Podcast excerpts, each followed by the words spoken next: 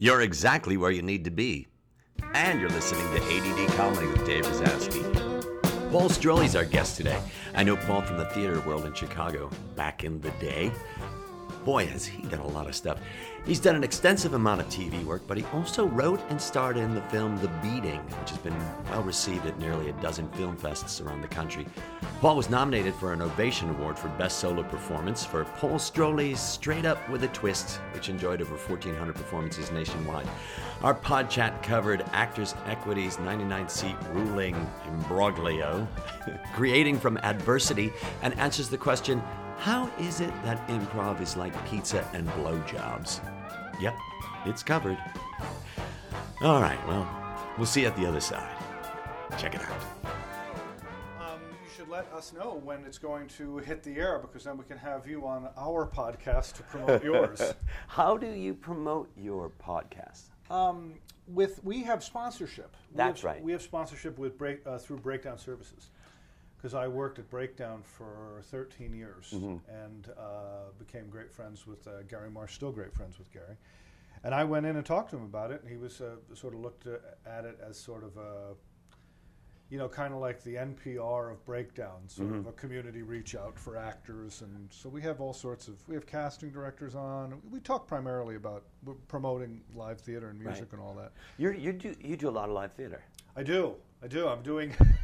I'm doing Mary Poppins. I saw that. for Mary Poppins right now. yeah, and uh, that's. Uh, it's been 30 years since I did a, a musical.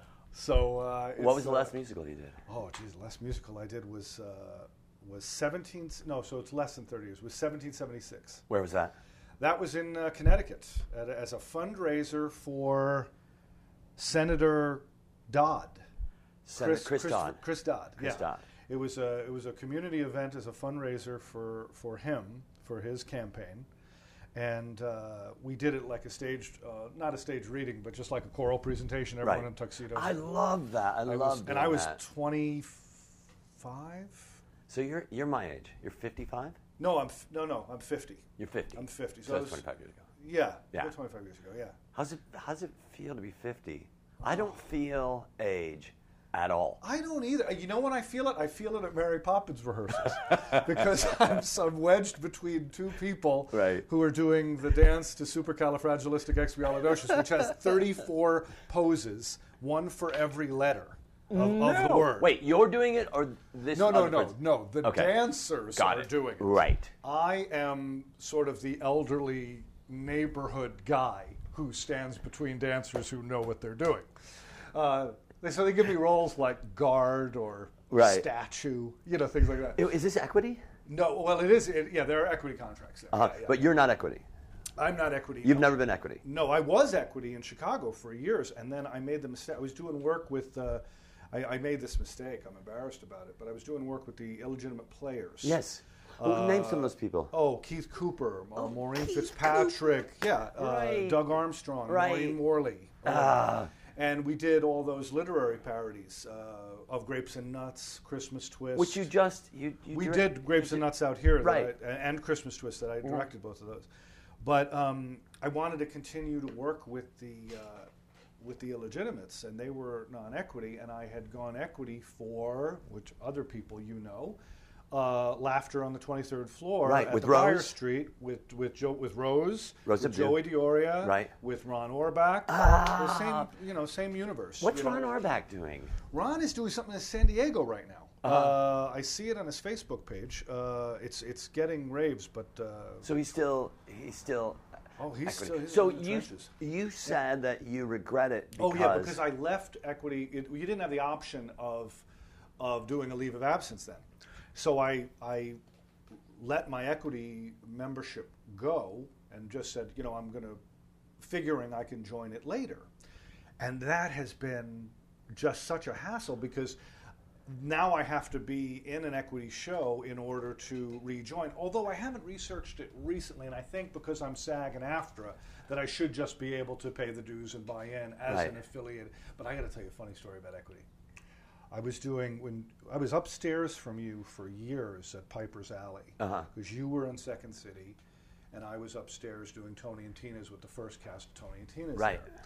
And um, the guy who produced Tony and Tina's Equity came to him and said, uh, "This has got to be an equity show. You know, this has got to be an equity show." And there were only four or five of us, myself, Cassie Harlow, Yes. a couple of other people, who were uh, in SAG at the time. So they, they called us all, Equity called us all into their offices and said, You can't do this show. It's like, We're not Equity. It doesn't matter. You're, you're an affiliate, you're a sister union. You can't do Tony and Tina's. And my first question was, Why is it that um, all of a sudden we're a sister union until I want to combine earnings to get insurance or pension, and then all of a sudden you're two very separate unions? and they were like, Well, you know, you just can't do it. Oh my gosh. So we went back to uh, we went back to the guy who was producing uh, Tony and Tina's. What was his name? His name was Tony Tomasca. That's right. That's right. And what a move he made. I don't know if it was brilliant or devious, but what a move he made. Next day we went in, he said, Hey, uh, food is served here, so you are now all members of the Hotel and Restaurant Union, and I paid the dues, $25 a year. And the AFL, C- and if, there's an AFL CIO related, you know, affiliated union there, Equity had to back off. But it's just like, I thinks love of that? You know what that I remember Thinks that. I remember yeah. that happening. Yeah, I remember that happening. yeah. no, Yeah. I remember you guys talking about it. I remember there was a buzz in the building. Yeah. And little, de- be- little demonstration. and it was very interesting to me at the time because I'm I'm such a union guy Yeah. that I was thinking good for everybody because that and that's Yeah. good for everybody. Yeah. That really is good for everybody. No, it is. It is. Yeah. And I just, you know, I'm so. We've been such. Uh, I don't know your stance on it. What, if you don't mind me asking, what's your stance with this whole Pro 99, the equity? You know what? I, I don't think anybody's making a fortune, but I do lately have been thinking we got to make more money. And what's happening in Seattle, where they just up the, the hourly, uh, like fifteen dollars an hour is minimum in Seattle. right. Everybody's going. Well, the people are going to go out of business and stuff like that. I don't know enough about it here for the ninety-nine seat thing, and, and for those people who don't know, it's um, there's a deal that that uh, Equity has, Actors Equity has with the producers and theaters that make it so that if you have 99 seats or less, you don't have to pay, you don't have to have a equity wages and you have to Right. pay people, right? Right, right, right. So I feel, and this is what I feel about about being an actor in general and an artist in general, can we make it so that we make money? How do we do Right. that? Does that mean that we've got to uh, up uh, the ticket price? Because the people that are going to go to the theater are going to go to the theater. Now, here's another thing. Uh, I do a show in I do a show in San Francisco with Rachel Hamilton, and we do a two-person improv show. You might have another group with us Okay. that open a really great group. So we do 45 minutes, and this other group does 45 minutes, half an hour, and it's going to be. We charge $20 a ticket.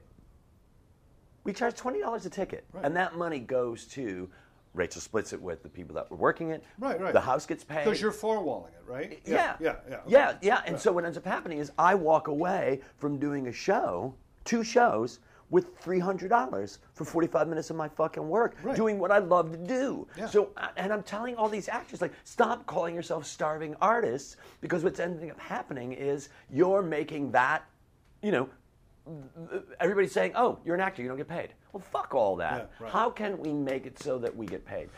Yeah. No, I agree. I agree. I think that the, the, the problem for me with the equity waiver thing, I think that definitely changes have to be made because Equity there's so waiver, many, so the many people. right.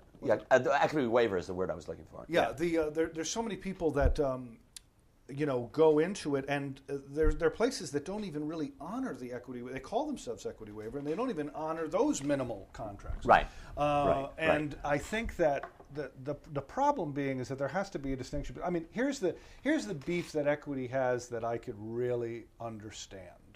And I think it has to be, I mean, it has to be re-examined. I think it's too vast a change for right now. But the, the beef that equity has, and I think this is very valid, is it's not just that it's a missed revenue source for them. It's nothing for them. There's no money to be made from them, and they still have to use manpower and hours to regulate those contracts, to handle complaints, to handle is- all of those issues. So I could certainly see, you know, that they have people to pay, and I understand that. I never even thought about. I didn't. Even, I never thought about that. Yeah. Yeah. So uh, it's, it's going to be interesting to see what happens on the vote. So what's what's your feeling about it? I, you know, I produce Equity Waiver Theater in Right. Mm-hmm. town. I have a, a, a theater company, a Sea Glass Theater Company, and there's no question that if this went through, we would not. I mean, we're on hiatus now because our artistic director has moved to London and we're sort of regrouping. But if this were to happen, there's no way we could we could produce uh, because it just it it's you know even at seven to nine dollars a show. It, this this is the point that is offensive to me. Even uh, minimum wage is still an insult. They're talking about raising it up to minimum wage. Even minimum wage is an insult. I would rather they said to me, "Here's a thousand dollars, and and don't and and and I would donate it back to the company, you know, and just do that because it's not." In terms of the starving artist thing, it's people are not doing equity waiver to make money. They're doing it to keep skill skills sharp, and they're doing it to remain uh, fertily and creatively irrigated Right. while they audition for film and television. This is why we live here. There's not there there is live theater here, but if you collect and you know this might not be a popular thing to say, but if you look at the the the amount of uh, live theater that is here. The ratio of quality live theater versus lesser quality theater is is much higher in Chicago. It's much higher in New York. Of course. I'm, I'm not saying that there's not phenomenal theater in Los Angeles. There is, Right. but there's also a lot of dreck. Right. And there's a lot of dreck because there's a lot of shows where the cast is entirely trained on acting for camera Right. or or acting for commercials Right. and it's an unpopular position to take but the fact of the matter is it's it's it's true there's phenomenal live theater in los angeles there's also a lot of crap But isn't that true of anywhere? it is but when you think of the saturation of actors here Right. there's just going to be more simply by the numbers Right. you know Right. so i don't know make it some I, I think it's really that I, I I I still go to that little section where it's like, but if we can make money, can we? I understand what you're saying. Yeah, yeah, yeah. I understand what you're saying on all levels because Yeah. certainly looking at oh i'm all for making money believe no, me I I'm know yeah, that. I know that. I know that. I, I absolutely. And I also go, how do you do both? How can we do both? And the thing is, like, if someone could fucking figure that out, it would have been done already. Yeah, yeah. Um, a major thing that you said that really got me was the amount of dreck that's out here. Yeah, The absolute amount of dreck that's out here. And I look at it because I pretty much see it from the improv point of view, where I sit and I watch people, or I'll be in a show and I'll, uh, let's say I'll sit and watch a show and I'll think, what the fuck are you doing up there? there's nothing worse than bad improv oh, if you told nothing me, nothing worse no, than bad improv right? There's and and and because an of that, empty theater is better than, than bad improv. Oh my god! And and if you if you said to me, I'm doing a play, I, you say I'm doing Mary Poppins, I'd be like, oh, I wonder, I wonder if I could I could probably go find the time to do that. But if you said I'm going, I've got an improv show, I'm like, oh, there's no way. There's just no way I would even entertain the thought of coming to your improv yeah. show. Yeah. Uh, Which is, you know, you might want to go, that's a horrible thing to say, but there are certain people that I go, okay, there's a group of people out here called uh, Cook, Cook County Social Club or something like that. And, uh, oh, God, I'm so sorry, I don't remember their names. Uh, they're great. The Reckoning, great. Uh, those are groups that are out here. They're fucking great. Everything that Impro does, you know, Yeah, Dan O'Connor, yeah. like all that smart fucking stuff. They're the with- ones that play at the Falcon, right? they play at the Falcon. yeah, they yeah. play at uh, Pasadena Playhouse. Yeah. You know, they're all they played at the Odyssey. I saw think. their uh, their uh, Twilight Zone thing. Yeah, yeah, right, yeah, yeah, right. yeah. I saw them do. I've, I've worked with them to doing the Shakespeare. Uh, no, um, a film noir. I think I did a film noir or Shakespeare, one of the two, and it it was just the most frighteningly awesome thing to sit and watch. Yeah. But I go to see shows at IO, or I go to be in a show at IO, and now they'll throw me in. I'm thinking, I, you're not serious, are you? You're fucking not serious. Right, right, yeah. They think that they, they, they don't realize the, the technical prowess, they don't realize the skill set. I have this idea that, that improv is like pizza that is like blowjobs. Okay. And that is that everyone thinks they're good at it. And- That's really and there's true. so many people that are. Yeah, and that's also true. This is interesting because you go to New York, and for me, I feel like they've got good they've got some decent improv in New York, and I'm not crazy about their uh, their pizza. I don't know anything about their blowjobs, but it's like you go to different cities and you go Chicago, good pizza, Yeah. good improv. Not quite sure about the No, blowjob. I guess I guess I guess I'm I'm I'm not. I haven't been I haven't been shopping blowjob Yes, as have I. It's been 25 plus years since I since I've had pizza. Oh, thank you. You see what I did there? So you I'm did always that. working. You, you were singing and then you went you the other way. That's called a flip. you flipped it. Yeah, no, I, and I, uh, I mentioned it the other day, and, I- and uh, I was in a show, and um, I'm sitting, I'm in a show and uh, at, at a theater, and they asked me, they asked me to join this group of students, or I don't know who they were, and I just lost my fucking mind. Really? And because they called me up, and I don't think the guys, and, and here's the thing. I don't think they know who I who I am. Called you up. Called you up in what to, to perform. To perform. Okay. All right. And I don't. And but it was instructional too. It was instructional, Yeah, right. right, right. And I don't think that they knew who I was. And it's not to say who I was, like in terms of, uh, I, do you know who I am? It's more along the lines of, I'm here to help you. Right, right. I'm here right, to right. help you. Yeah. So in what capacity you were there? Yeah, yeah. Yes, I'm here to help you as as a fellow actor. And if you watch what I'm doing, and do me a favor, just model what I'm doing. And and just slow it all the fuck down. Because improvisation, as far as I'm concerned, is really Buddhist. You sit, you're, you sit in the moment, you live in the moment, you, you, you're inspired by the moment. If you think you know where the fuck you're going, you're out of the moment. Right, right. And so I want to shake these bastards. And what I've decided to do is not to do that show anymore. What was the median age of the people who were there? Well, that's an interesting thing. Yeah. I think that that because I'm the median age is probably 20s, Yeah. you know, and of because course that's the speed factor right there. It's this. It's the generation. It's the. It's the texting. It's the. Well, but I, I look at it. I look at it because I do. I do all that too. So I, you know, but I do look at it in a way saying that I. hmm, this- I- I want to say I blame the teachers, but that's a, such an unfortunate sentence. Um, but I really blame the process of education. Because the process of education, what they're doing is form follows function. So if you have 18 people in a class and you have eight levels and you've got to get people through the eight levels, you're going to speed up what you're doing and not give people enough time to let that lesson that you're teaching soak in Right, in order for you to get to another lesson. So there's a speed factor. There's also a factor of like if I don't get this out right away, I'm going to be tagged out and somebody else is going to come Right, in. right. I'm People want to want their time and don't. Yeah, right, right, right.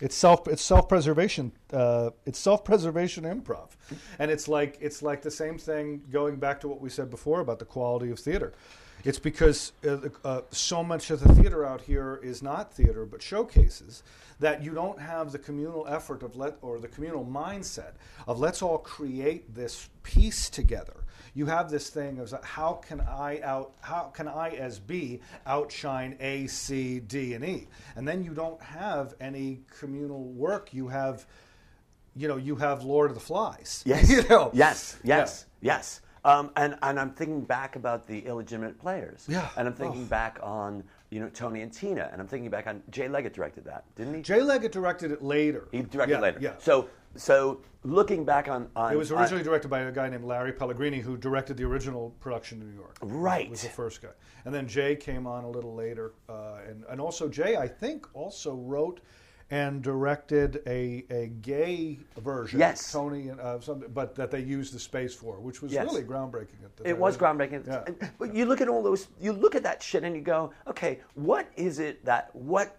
what's the um, what's the the meal is made up of the ingredients. Right. A delicious meal is made up of delicious ingredients. A delicious meal is made up of delicious ingredients um, cooked by a chef who knows what it is that they're doing. Right. So for me, looking at all of this, I'm thinking, okay, what what is what is it that we're teaching? eh, What is it that we're teaching improvisers right now? All right, are we teaching them to be collaborative? Are we teaching them because are we teaching them to be collaborative? Are we teaching them to listen to each other? Are we teaching them to be in the moment? Are we teaching them all the things that you get taught in in theater school?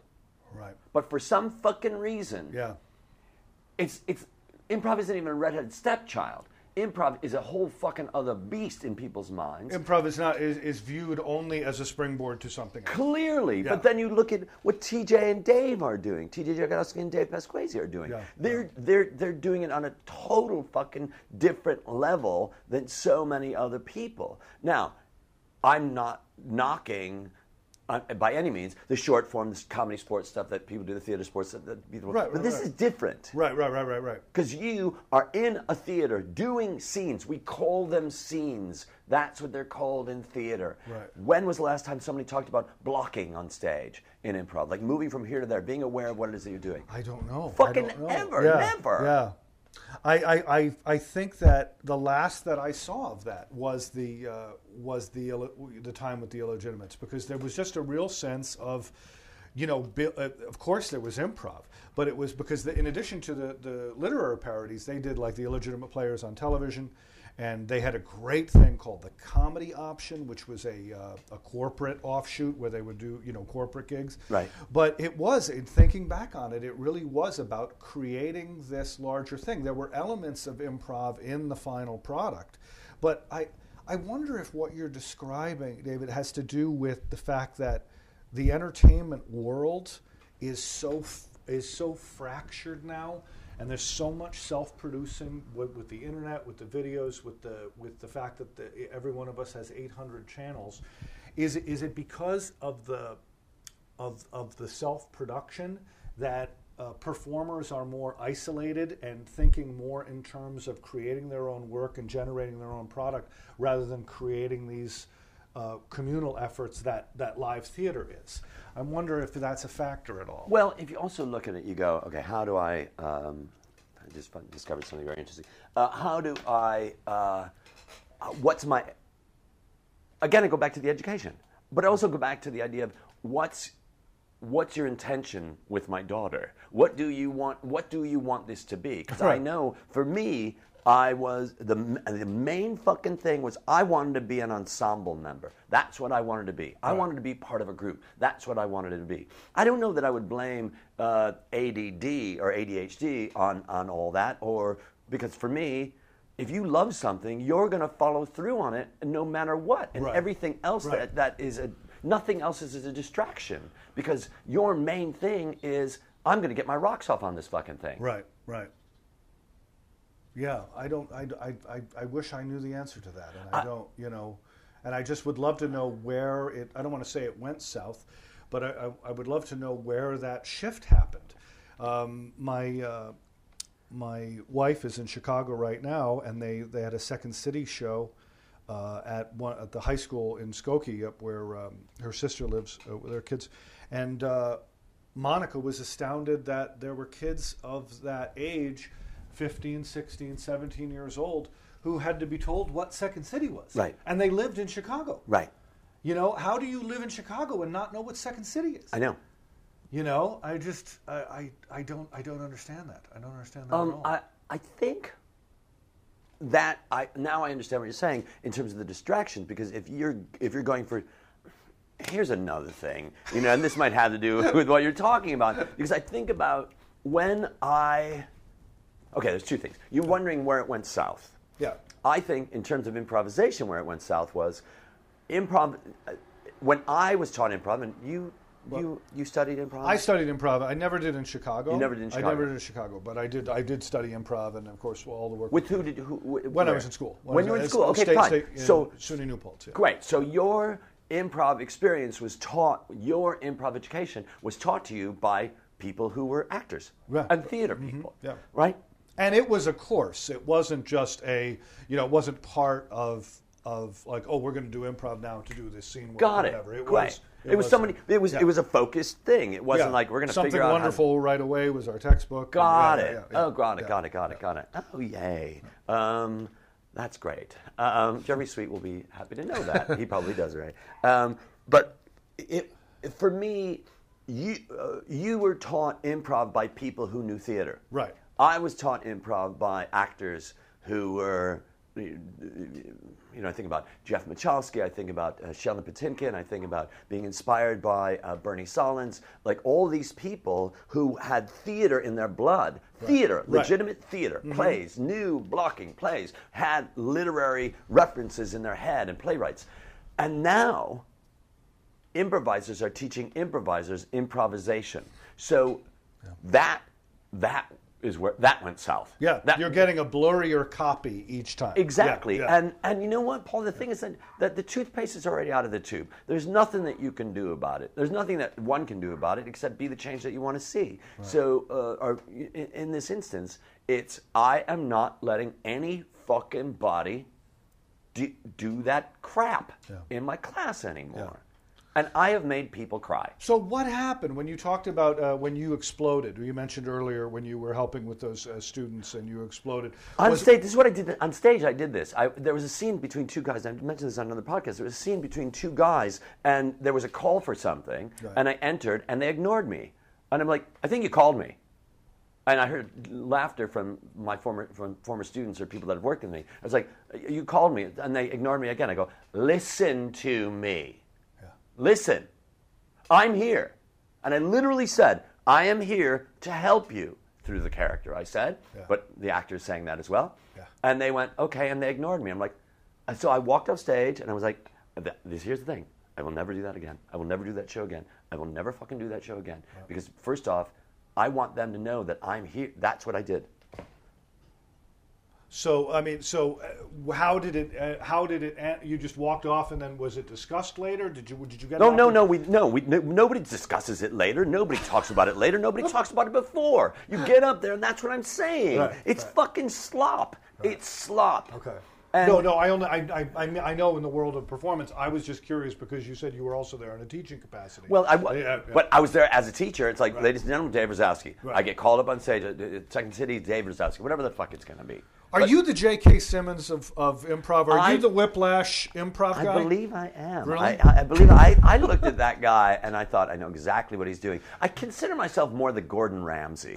Okay. Yeah. Okay. You know, Yeah. like coming into a uh, coming to a restaurant, going, I know exactly what's going on here, Yeah. because I will look at a thing and go, I know exactly who the problem is. Yeah. Yeah. Not what the problem is, because it's never what the problem. It's never what's the problem. It's who's the problem. Yeah.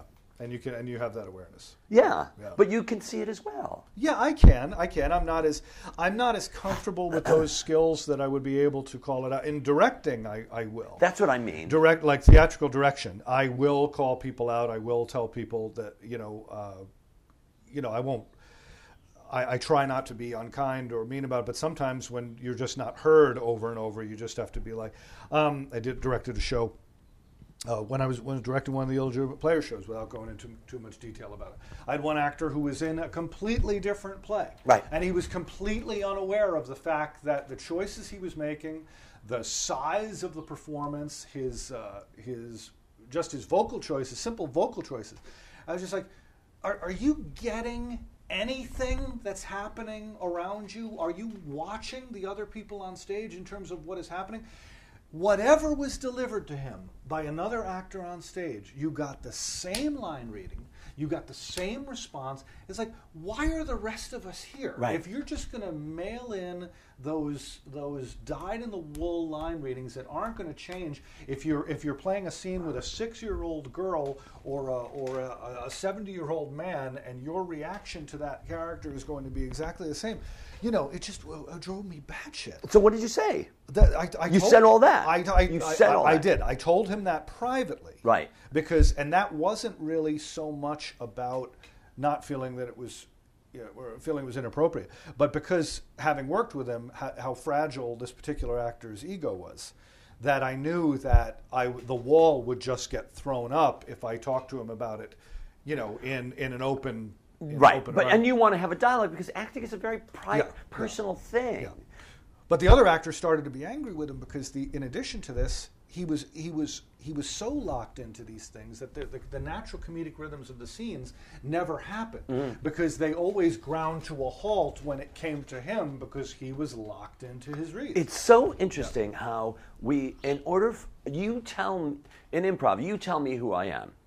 If you, Right. uh, you know, and, Right. and it's not like, oh, you're the doctor who did it. It's more along the lines of, right now you've got to stop moving around so much. Like at that moment, I'm in emotional response to you. Right. If I don't give you those gifts, we fucking can't move on. Yeah. If I'm not emotionally connected, we can't move on.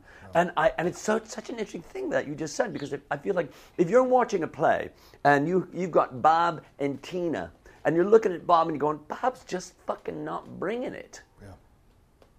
I don't know that it's Bob's fault. It could be that Tina isn't giving Bob what Bob needs in order for Bob to forward the to forward his emotional journey. Exactly, and the be- uh, the best example of that is the one you know. People don't realize the importance of Carl Reiner to the 2,000 year old man.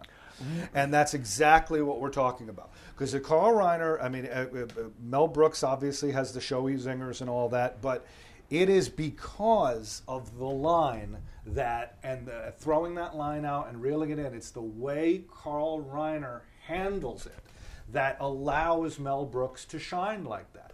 And it's and it's it's more than straight guy. I hate the oversimplification of straight man. Yes. Because it's just you know because it, it, to say that Dean Martin was not a brilliant comedic mind because he was the straight man to Jerry Lewis is is an incredible disservice.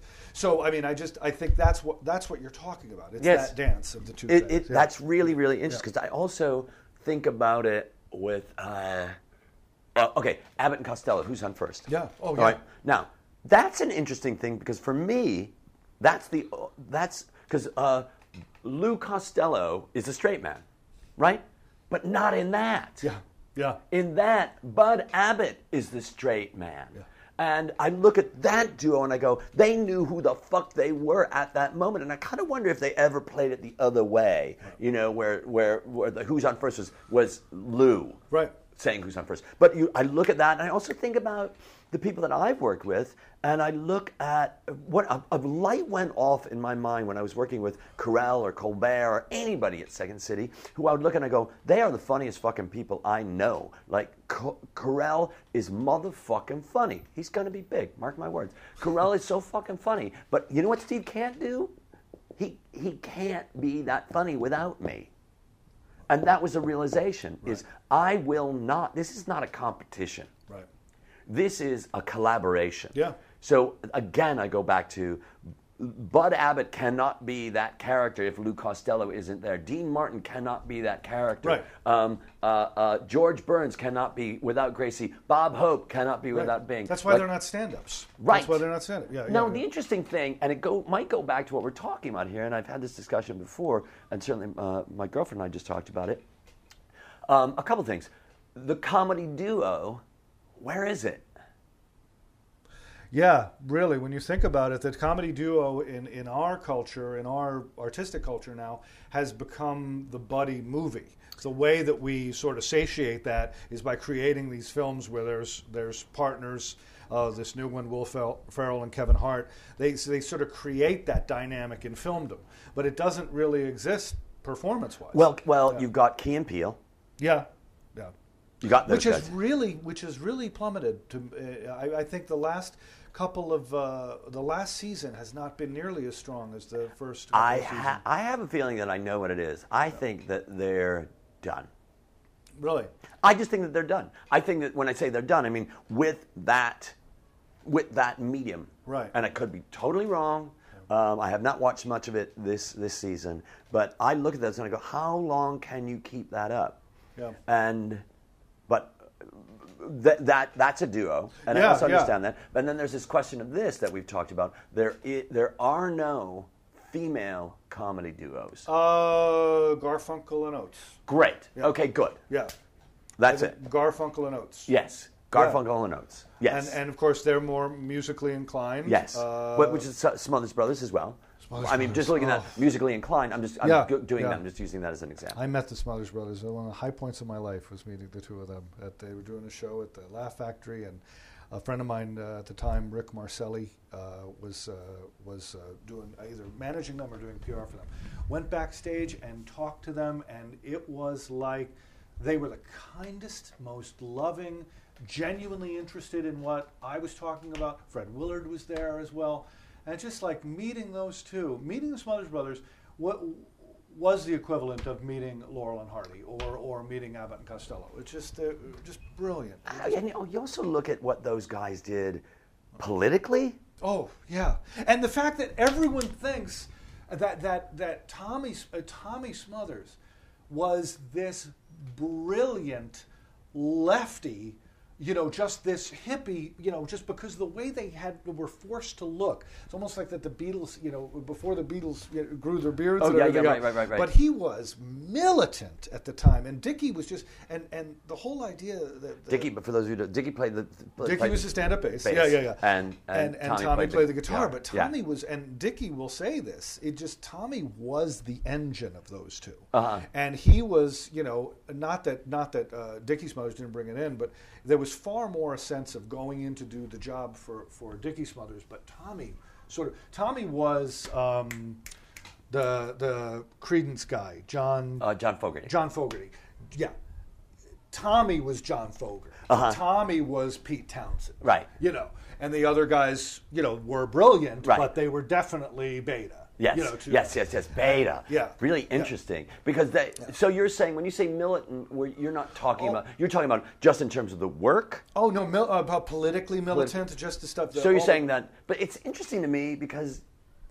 So you're saying that? Were you saying that Tommy was a, Repu- a Nixon Republican? No, no, no. He was he was all anti-establishment. That's what I He was- thought, yeah, Yeah, yeah, too. yeah. But he was so but much so- militant, militant. I'm sorry, militant in his ideas. Got it. Uh, about about the uh, counterculture and the hippie movement and the get out of Vietnam and all of that. Okay, great. And I it see was that. never really. It was able to appear, you know, in their comedy, but because they had such a clean cut image, it was really something that they fought against. Yes. You know. Yes. Yes. And I, I, I, I look at also the people that they hired. Oh yes. writers there, right? I think Carl Gottlieb wrote something. Carl Gottlieb uh, was was the, the the Jaws guy, right? Jaws Carl- and the Jerk. Really? He wrote the fucking Jerk. Wow. He wrote the Jerk, and he wrote Jaws, and he was a guest on ADD Comedy. Didn't Paul Mooney write for them? Paul Mooney, didn't he write for Paul Mooney, the old actor from the 30s. No, no, no. Uh, black actor, uh, stand up, Paul Mooney. Uh, he played uh, the first role that comes to mind is he played Sam Cooke in the Buddy Holly story. He's a friend of Richard Pryor's. I don't, I don't know him. Paul Mooney, yeah, I thought he was a writer on the show too. I don't know if On the Smothers Pri- Brothers. On the Smothers Brothers. Yeah. I don't know if Pryor was. But, Pryor uh, was well. Pryor was on the Smothers Brothers, right. Okay. All right. Or was Who's the? Oh, no, the guy um, um, who just did a uh, the coffee uh, comedians in cars with coffee with the Seinfeld uh, Super Dave Osborne. Oh yeah, yeah, okay. Dave. Oh, Dave. Uh, Dave Einstein. Yeah, Dave Einstein. Yeah, yeah. Yeah, Albert was- Brooks' brother. Yeah, and then he became officer. He was Officer Julie in skits on this on the Smothers. I can't believe this shit I'm pulling out of my ass. I No, but it's one of the things where you go, where you really get, you we geek out on that sort of know, stuff. just- where we say this person was connected to that person was connected to that person was connected to that person. So Yeah. when you have somebody like Edie McClurg who was on the show, who was on uh, the podcast, and you got Edie who is like these people are zeligs of comedy. They were Yeah. at this place, they were at that place, they met that person, they met that person. You're going, what the fuck is happening? Yeah. But And you look at the, you look at those causal events too. You look at things like uh, uh, your show of shows, and you look at the writing. Uh, uh, you look at uh, Neil Simon and and uh, Woody Allen, Right. and Carl Reiner, and Right. Mel Brooks, and Larry Gelbart, Right. and all that. And then you look at filmdom where that happens. You look you look- best example, D- D- Diner. There, everyone in Diner is famous Yes. now. Yes. Every single character Yes. in that film, I mean, of, of the of the primary cast, became a famous actor, and no one was anyone that did this. You have to you look at Barry Levinson, and you look at what what what sort of awareness and perception do you have uh, as a brilliant filmmaker to know that Casting. that, that you're yeah, yeah to, to select these people. Yes. you know that, that how important that But is. that also says a lot about the casting director too, Oh, of and, course, the, and that yeah. person who's just done that work Yeah. underneath it. Uh, what was uh, uh, uh, uh, American Graffiti? Right, that was the name of it. Right, you look at American Graffiti and look at all the fucking people that were in that Yeah, movie too. yeah. I mean, Harrison Ford was in that movie. Harrison Ford, Cindy Williams. Right. Um, the guy who was also in uh, uh, Three Names. Uh, he was in Untouchables. He was also in Buddy Holly Story. Um, He was uh, the nerd in uh, Yes, yes, uh, yes. Charles yes. Martin Smith. Yes. yeah, yeah, yeah. Great actor. Yeah, phenomenal. Very underappreciated. actor. Right, but there's so many people that I look at. We we're we watch Mackenzie Phillips. right. Yeah. Oh my God, Suzanne Somers. Yes, the girl in the white t-shirt. we are geeking out, man. I tell you, we are geeking out. I'm, But, I'm like, getting my action figures, man. Get my action figures. Uh, uh, and uh, uh, but we also do this when we're in Chicago, like looking at what and for me uh, that was such a seminal part in my life, and uh, coming from Chicago and looking at the cast that we had and the people that we worked with, and and those people are out here now really making fucking great art. Yeah. and um, Soloway sisters. I the Soloway yeah, sisters, yeah, like yeah. Jill and Faith, great example, and uh, and and the work that Jill and Faith certainly the work that those two uh, are giving to people that other people don't know, like underappreciated actors.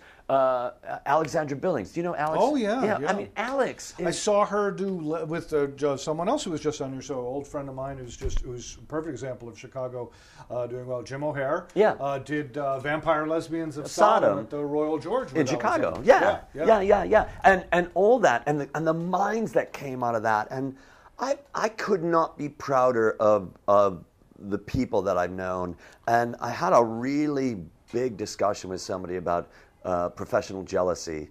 Um, my girlfriend Laura had read me a blog that somebody wrote, and it was like, "Oh, I'm, I see Carell, and I'm just so angry at what's going on." I'm like, "Fucking knock it the fuck off with your jealousy." No, it's because so- I, and I, I, I'm sorry, I just want to say one thing. If you, it, knock, knock it the fuck off with your jealousy is not the right note. Because I don't like to teach in the negative. What I want to say is embrace your uniqueness and leave everybody else the fuck alone. No, it's just it, it- the minute the minute you start the minute you start comparing yourself, you're you you leave this business. Because there will always be those people. There will always be you know those people that are and and What those people being who? the, the, the people the people who become zillionaires the Mm-hmm. people who ju- they will always be there but the fact of the matter is it does does are you going to take their success and take it and then measure measure your own self your own self-worth your own sense of creativity here's the thing when i came out here i didn't uh, uh, I didn't really do very well in film and television when I first came out here. And it's something that I still struggle with. But that opportunity of realizing that, you know what, I have to do something. So what did I do? Rather than whine and be a pussy about it, I said, let me create my own work. I wrote a show called Straight Up with a Twist. I wrote it to do it eight times at the at the um, Helms Bakery building. Eight performances became nine years on the road and 1,400 performances of that show. It kicked off the metrosexual craze here. It was three years before Queer Eye for the Straight Guy. The whole premise being a straight guy that is perceived as gay because he knows food or fashion, whatever. And all of that was born of adversity. It was because, you know what, I'm not getting enough film and TV auditions. Let me do this. And then this thing happened. Now, I had two choices there. I could have sat back and whined in my beer and cried in my beer about people that I had known from Chicago or whatever who were, uh, you know, on sitcoms or whatever. But you, you redirect the energy. That's all you do, and it just it drives me crazy when people talk about that. It's like, you know, I think because so many people are unfortunately there, there are people who enjoy uh, reveling in other people's misery. Yes. So a lot of people have a tendency to just go, yeah, thank Yeah. you. Um, have a tendency to just go, oh wow, boy, he's he's doing really good? Does that bother you? Does that bother you? Mm. And it's just like That's what and- this and guy I did. just want to my my my old school New York Dago comes out when that happens. Yep. You know, I just I get very Italian. Yep. Stuff like that Yep, happens. yep, yep, yep. Because it's just like I you you think I don't know exactly what you're doing? You're Yep. trying to you're trying to start a little fire here, and it's just you know you, Oh. you, you got it you got to give it up, man. It's toxic. I it up. that's exactly what it was. Like that Yeah. thing like, can you believe doesn't that make you feel oh my god, look at that. And then he steps away and says, You know, There we go. yeah. But the, what you're saying about things being birthed through adversity, And people go, yeah, you got to be really courageous about that. I don't think you have to be really courageous about that. I think what you have to do is you got to say, I'm going to do this. This is what I'm going. I am driven Oh, to do this. You know what? I got to I got to correct that. When I say it was born of adversity, it was because something happened to me personally, which uh, was adverse. which was adverse, which was out of nowhere. I got, I I, overnight practically dropped into just uh, anxiety attacks and stage fright that I had never had. So I turned like 35, 36, and all of a sudden, out of nowhere, anxiety attacks and, and incapacitating stage fright. So I said, and never an issue before. And then I said, you know what? I have to stare down this dragon. What's going to scare me more than anything else? Autobiographical one person show. if I can do that, I will be six fucking ten and bulletproof and then that was what I needed to do. So that to me is more the adverse side of the or the causal Uh, event. uh, great. Yeah. I mean, for me, that's lovely because who doesn't, who hasn't experienced those moments? It. There's a tipping point. There's something that happens where you go, yeah, adversity, adversity, adversity, adversity, adversity, adversity. But there's one that where you go, you snap it and go, no, the fuck more, no more, no more. Yeah. That, no more. But you've got to go through it in order to get to it. Yeah, exactly. You've got to go through it in order to get to it. And and when it's that thing that Churchill said, like when you're going through hell, keep Keep going. Yeah, yeah. And there's You some have to go through it if you're going to continue, and I think that's why a lot of people throw in the towel because it's more comfortable to retreat. it Ooh, to man, through. It would have been easier for me. It would have been far easier. for But me. but really, could you have done that? I don't know that you could have done a that. short. I don't think that you could have no, abandoned. No, I, I would have. I would have gone. I, I, you're right. I would have gone back because that that that part of my soul wouldn't have been filled. Clearly, Yeah, and yeah. and uh, I, I, I, you, there's a difference between abandoning and surrendering. Abandoning is uh, surrendering is letting go of that which no longer Very serves you. true. Okay, that is surrendering, where you go because you have surrendered a lot. Yeah. You and surrendering means you didn't abandon those things; they just didn't serve you anymore. And then what you discovered was they didn't serve you anymore because this other thing is now serving you. Do you understand what I mean? Right, yeah. And and so what have you what I'm get so excited about this. What have you abandoned in your life? I don't know if you really take a look at something that you feel like I just stepped away from that. I walked away. I don't know that that is something that anybody's really done. Yeah, you. Uh, I don't know that. I'm I'm not I I, I, uh, you mean, int- uh, I can tell you in terms of me, I, it's, it's funny. No one has ever opposed that. And that's very true, David. I have never, I've never abandoned anything. And I've also, and, and I think the, the, if, if I have, if, if I have one skill, if I have one skill that I know that I have, it is I am completely fearless about doing something that I have never ever done before. Oh wait, hold on. Let me just let me just Yeah. run through that in my head. I'm completely fearless of doing that which I've never done. Doing before. something that I've never done. doing before. something I'm, I'm completely Right. fearless about doing something uh, to do something that I've never done. Going back to your point about not Yes. abandoning Got it, something, got it, got it, I got it, got it. realized that's what's kept me going because I didn't, I had never done a one-person show. I did that. I had never written a, a short film or produced or acted a short film. That was very successful.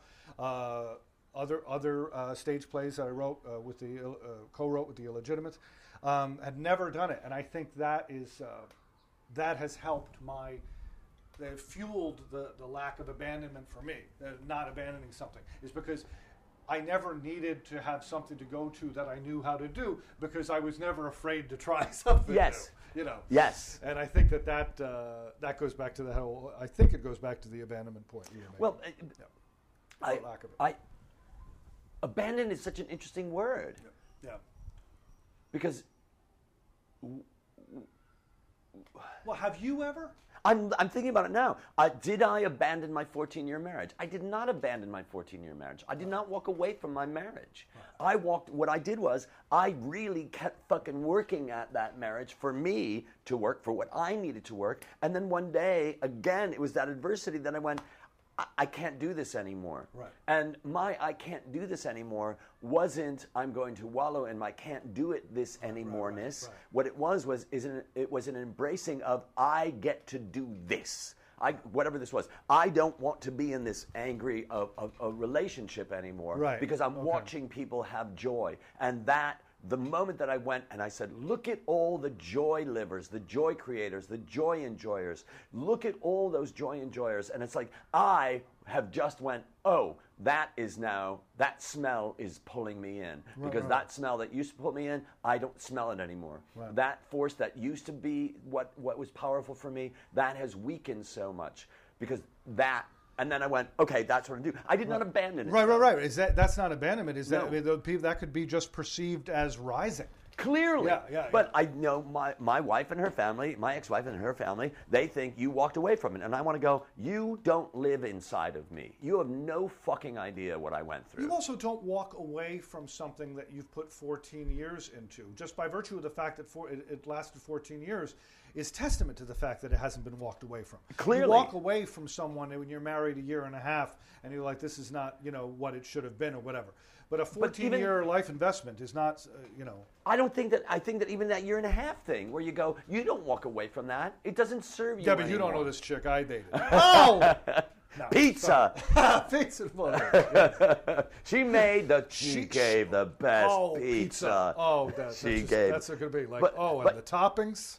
Forget. What I- again? I'm just going back to what the fuck abandon means. Yeah. What does abandon mean? Like if you go, I abandoned my children. Okay, he abandoned his children. She abandoned her children. She abandoned it.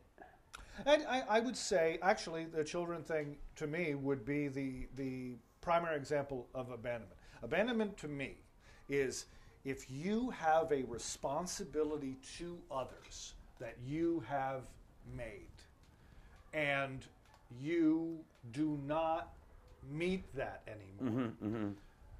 Then that is then that is abandonment, especially in regard to children, because you you know you you know they're there because of you, Right. You know, and they're not done. Right, and they're not done.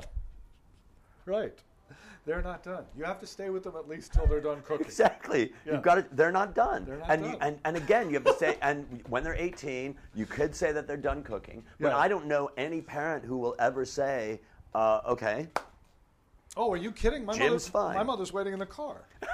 You keep her there.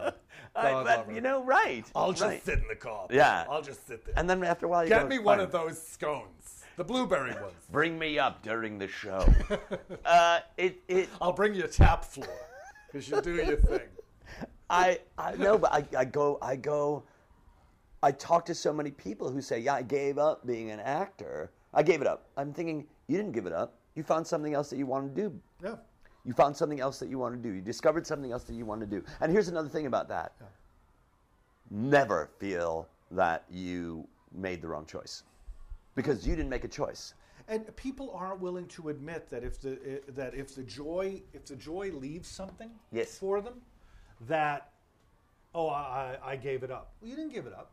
The happy ran out of it for you. Right. And if the happy runs out of it for you, then it's right that you do that.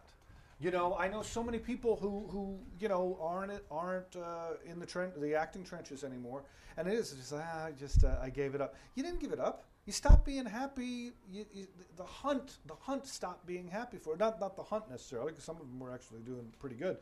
It just it, there there was no some, something sucked the happy out of it for you. And Something whatever- stuck. Yes. yeah. Yes. And whatever yes. that is, you know, uh, recognize it, own it, and be okay with it. You know.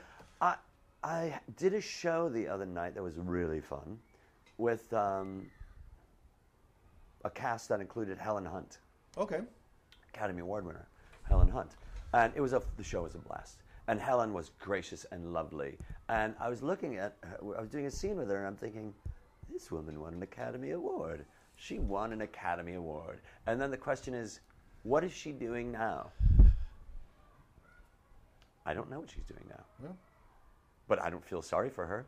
I don't feel like she's she fell off the face of the earth. She gets to do what it is that she gets to do, and she gets to live the life that she gets to live, no matter what her story is or her history is. It doesn't matter. Right.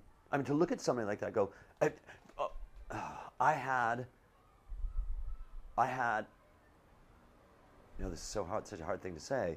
Um, when I left Second City, I had somebody, I had a meeting with uh, High Muckety Muck at Second City when I was leaving the artistic director of LA. Okay. And we were having lunch, and he said to me, it was like a post mortem. He said, Whatever happened to your career? And, I, and I, it was like, it hit me like, what the fuck did, what the fuck did you just say? What did you just say? What did you just say? I thought that. But I, I, at first I was so, so shocked. And I was thinking, I just, well, first off, for the last nine years, I was the artistic director of the theater company that you work at.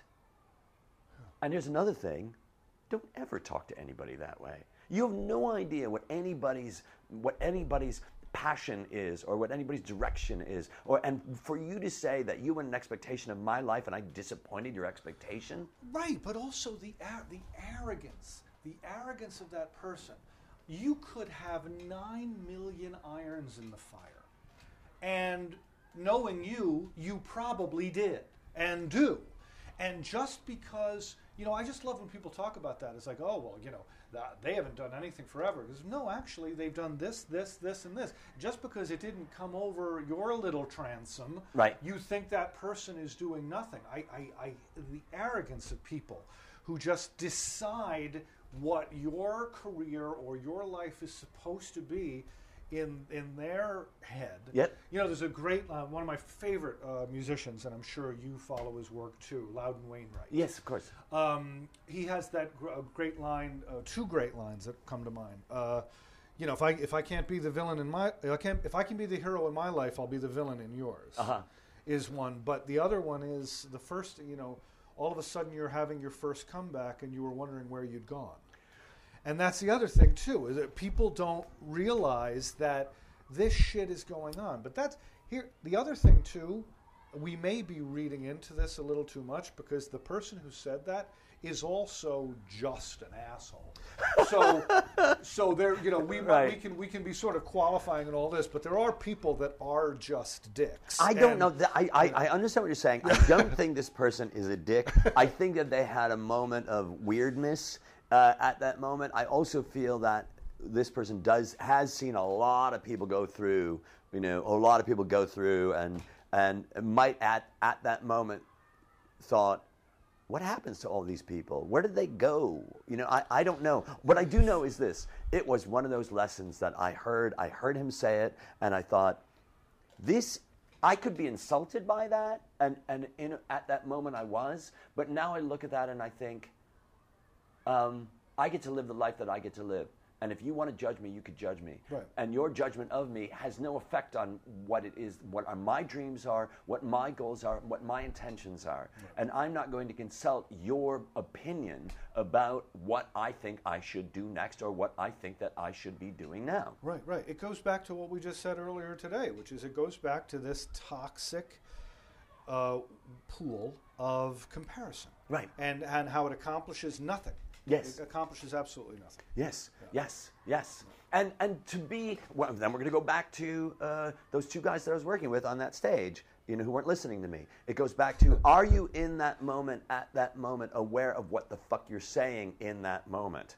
Are you present with what it is that you're doing? Are you present? Because the more present you're going to be, the less questions there are going to be, and the more at peace you're going to be. Yeah. It, it, it, I, I, I haven't spent a lot of time with you, David, and it, it, it I find it very interesting that you can be uh, this sort of manic Buddhist. Because you, you do have this sort of, you know, very, like me, a very sort of frenetic sense about you. But there's, there's this center and there's this sort of Zen thing going on too. Um, uh, it, it, uh, forgive me because it just was very visceral, just something that I observed, observed just then. Is that a, is that a dance for you emotionally uh, or creatively? Like, do you, because you are so creative and you and thoughts come and they flash and you react to things and you're a smart guy, um, is is that sort of peace and and Zen aspect? Is that something that happens naturally? Do you have to struggle to find that place? Because we, when you're describing what happened with this guy Yes. and this comment that this guy made, Yes. and you said I, I was insulted at the time. Yeah, every right to be insulted at the time. It's an insulting thing to say to somebody. So, it, that place of of uh, intros, introspection, retrospect, however you want to phrase it, is that a place that you go to naturally, or is it a conscious effort for you to get there? It it it originated as a conscious effort to say to look at to look at a, a response that I have to something. Okay. And so I'll have a response to something, and I'll and I'm very mindful of the response that I have. So Okay. in other words, I am not. I, I, haven't. I used to teach this, and I haven't said it in a long time. I am not hungry. I have hunger. I am not angry. I have anger. Right. So when we have that, we get to look at that. We get to use that anger, and then we get to go to get to that calm place. I'm writing that shit down. You know what I mean? Yeah. Yeah. Oh. So we get to get to that calm place because the moment that we're, at, and then I get to be at that calm place. Go, oh, look at me. A moment ago, I had a bucket of anger, Okay. and then I used it up. So That's now I get to be here. Yeah, so brilliant. it's not about what it is that it's not about. You are not the emotion that you're going through. Right, At you're not base- defined by that. Yeah, no, yeah, you're not yeah. defined by that. At the base of all that is this. Now I will find myself getting. I will. I, will, I, I nine times out of ten laugh at my reactions to things. Um, but when I laugh at my reactions to things, I'm now looking at those reactions. I am not those reactions. I am not my verbs. I am. I, I'm Right, looking right, at my right. reactions, and I step away from my reactions, and I go, I did that. Okay. And then I leave it the fuck alone. Yeah. So I don't go, I did that. What a fucking fucked up person I am. Man, if I only had, then I would have. It was like, I did that. I, I flipped that guy off. I did that. I did it. I own it. I did it, I own it, But- and I'm going to leave it the fuck alone. Because I think a lot of people look at what it is that they did. They say, they step away and go, I left it alone. I know I'm an asshole, but no, you didn't leave it alone. If you say you're an asshole, you didn't leave it alone. Right. Right. Yeah. But I enjoy my calmness more than I enjoy those other things that I have to go through. Well, and it's and those other things are more work. It's more work to be angry guy. To hold ha- on yeah, to yeah. the anger. To have anger is one thing. Right. But to be an angry guy is a full time job. Absolutely. Yeah. And those people that suddenly a light will go off, and, and I've had conversations with people, and what I teach is I do teach a manic Buddhism. What I do teach is I teach, are you, are you, my classes are a lot like this. Are, are this, did you feel that feeling that you just felt? Because I just saw you feel a feeling, and you're not, you're not, you're not, uh, you're, you're not Uh, engaging in that feeling that you just felt. So you felt one particular thing, and then something happened. Your partner did something, and I watched you have a kinesthetic response, and they went, oh, "I did," and I went, "That's happening all the fucking time." Are you mindful of it? Because if not, how many times are you angry, and then oh, oh, you do this? You wake up in the morning and you go, "This is a fucking great day. This is absolutely a great day." I got my coffee, I got my oatmeal, I got my fruit. My girlfriend's here. She just left. I had a great time with her. She's gone. I loved her. Blah blah blah blah. And then you go, wow, what was I angry about yesterday? I know I was angry about something yesterday. And then you go, yeah, that. Well, fuck that guy. He fucked me over. and you go, yep. why did you just bring in Yep. something that wasn't there? yeah, you shit in your own punch bowl. Exactly. Yeah, yeah, yeah, yeah. And I got to tell you, I you just you just um, unfortunately you just hit the nail on the head for me, because that's exactly something I've been doing lately. I'm the I'm the president of the homeowners association of my condo, and I got one person who's just making my life a living hell, only because she is a crazy maker, only because of just wanting to be a thorn to no end, to no result. And uh, it's, uh, but it's true. I've been doing that. It's like things are. The Mary Poppins thing is going wonderfully. The film is doing very well in festivals, and then it's like it's almost like I don't feel like I'm worth being that happy. So what was it that was? What was it that kept me up last night? right, exactly. What was it kept me up till? Yeah. Oh yeah, her. Right. Yeah, yeah. No. Right. Just, and yeah. and here's the thing. You get to look at that. You get to go, "Oh, there's heat there. That's a shiny object there." But what also is there is at that moment, you're asking yourself to engage in your ego, and your ego is going saying, "Come on, man. You come on, man." Yeah, you're right for feeling Yeah, you're right way, for feeling you're a smart guy. Right. Yeah. you Yeah, go, yeah, yeah, And don't you know? Again, don't you know who I am? But the way that I look at it, and I talk about this in my classes too, where I say, okay, we're going to I, we're going to enter into something right now where your ego is not allowed in the room. Your personality is not allowed in the room. Your story is not allowed in the room. Your history is not allowed in the room. Your expectations are not allowed in the room. And I said, if you want, let's do this. Take a moment to just look at your ego, take a photograph of your ego because chances are that ego is, is you at a younger age who was fucked over. So let's just say, dress that person in the costume of the period, and then leave them at the fucking door. There's a chair right there. Close that door. You're never going to get rid of that ego. Yeah, But yeah. what you get to do is you get to go. You know when.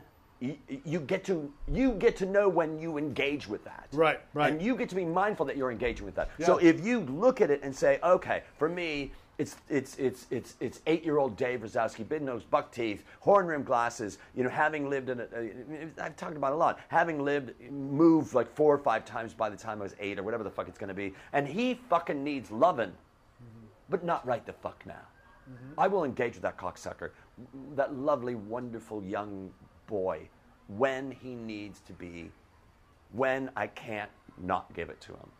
But I get to be mindful of that. So if you want to dwell in crazy making condo owning person, know that you're doing that until that bucket of of whatever it is, whatever that emotion is, is gone, and then step the fuck away from Yeah, it. yeah.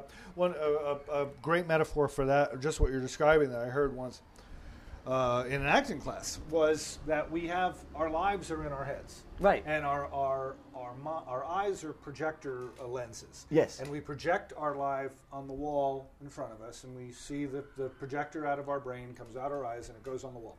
And then what do we do? We go up and we physically, it's hard because this is audio, but and we go up physically with our hands and we try to change what's in the picture. and it's like, no, that's not going to move anything. You No. got to go to where the projector is. if Right. You want to change the image. And here's another thing. You know? When the light bulb goes off of that projector, Yeah. don't get another one because that projector isn't helping you out at all. no, it's not. It's not. Yeah, exactly. Exactly. Uh, let's stop there. And what with that image in people's heads, wherever they are. Thank you, Paul. That was awesome. That was a blast. Well, the lesson there is you make the best out of every situation. Talk about working from adversity. That's a very positive person. What a blast it was to talk to that. Fine Paul Stroili fella.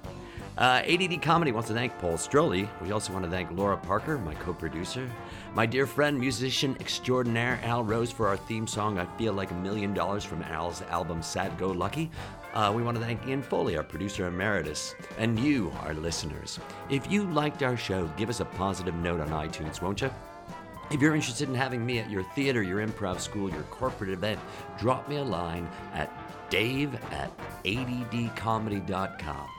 Thanks, and we'll hear you in our ears.